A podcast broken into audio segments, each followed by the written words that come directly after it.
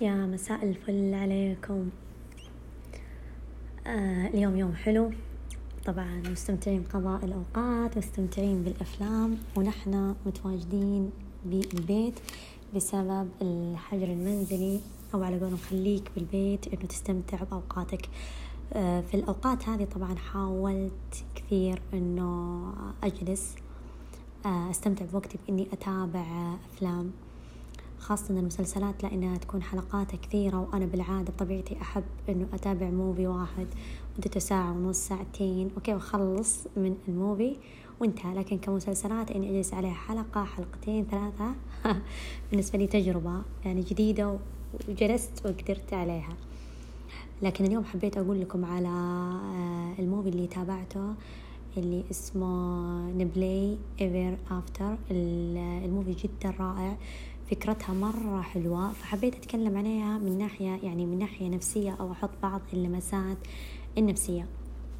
شخصية البطلة في ال movie هذه هي الشخصية المثالية الشخصية القلقة المثالية اللي هي تسعى أنه كل شيء يكون perfect كل شيء دقيق كل شيء يعني مرتب. وهي صارت شخصيتها كذا بناء على إيش؟ على شخصية الأم، الأم أيضا شخصيتها الشخصية المثالية اللي دائما تسعى للكمال. الأم طبعا عززت السلوك هذا في آه، بنتها اللي هي البطلة في الفيلم وإنه لازم يكون كل شيء بيرفكت عشان هي تنال رضا الآخرين وإنه الآخرين يكونون راضيين عنها بالطريقة اللي هي الصح طبعا البنت كان عندها عقدة في شعرها إنه لازم يكون ناعم وإنه لازم يكون مرتب وفي يعني ما هي متقبلة شعرها ابدا ابدا ابدا لأن شعرها من النوع اللي اللي المجعد. فيحتاج له كثير شغل فالبنت ما هي متقبلة إنه الشعر هذه وإنه كيف الرجل حيقابلها.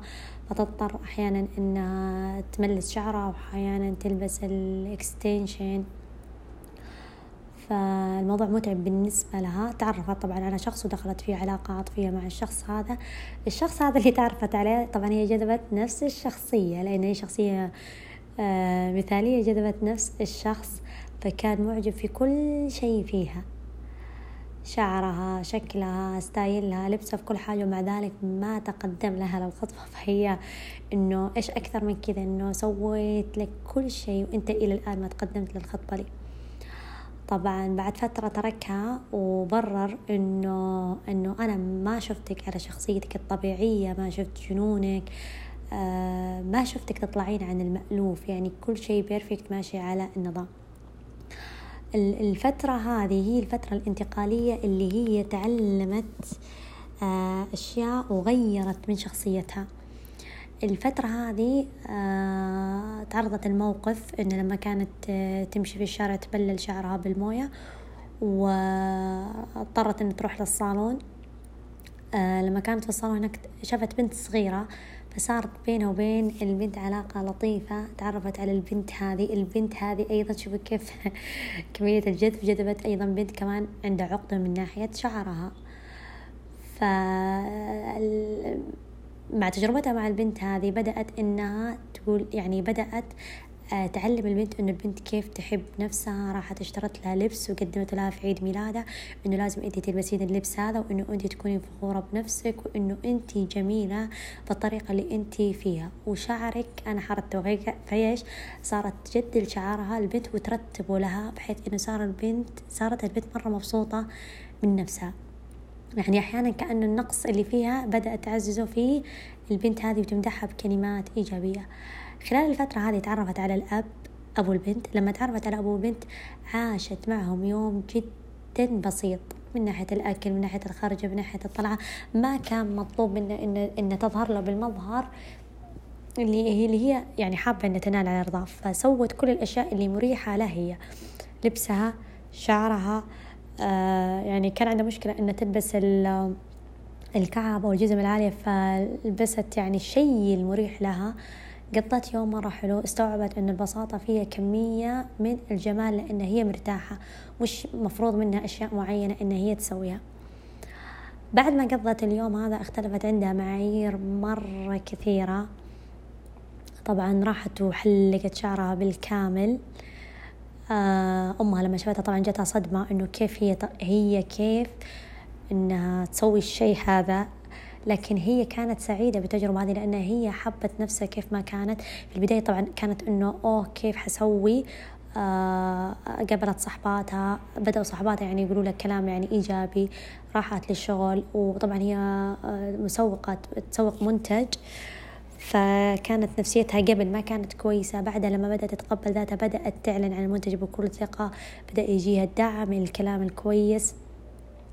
لما هي لقت ذاتها ووجدت نفسها وبدأت تحب نفسها بشخصيتها اللي هي كما هي آه، لما فكت التعلق بالشخص الأول رجع لها الشخص الأول تقدم لها وفي يوم الزواج لما حصل الزواج نفس اليوم أيضا ما كانت حابة إنه تكون في رسميات وأشياء فظلت جالسة في الغرفة إنه تبكي إنه أنا ما حابة أكون كذا أنا مش كذا. فسوت حركة جنونية إن هي نطت في المسبح واللي موجودين صحباتها نطوا أمها وأبوها. فمصرة إنها تعيش البساطة كيف ما كانت. آه بعدها رجعت للشخص الأول سوقت عن منتج منتج شعر. ونجحت في الشيء هذا.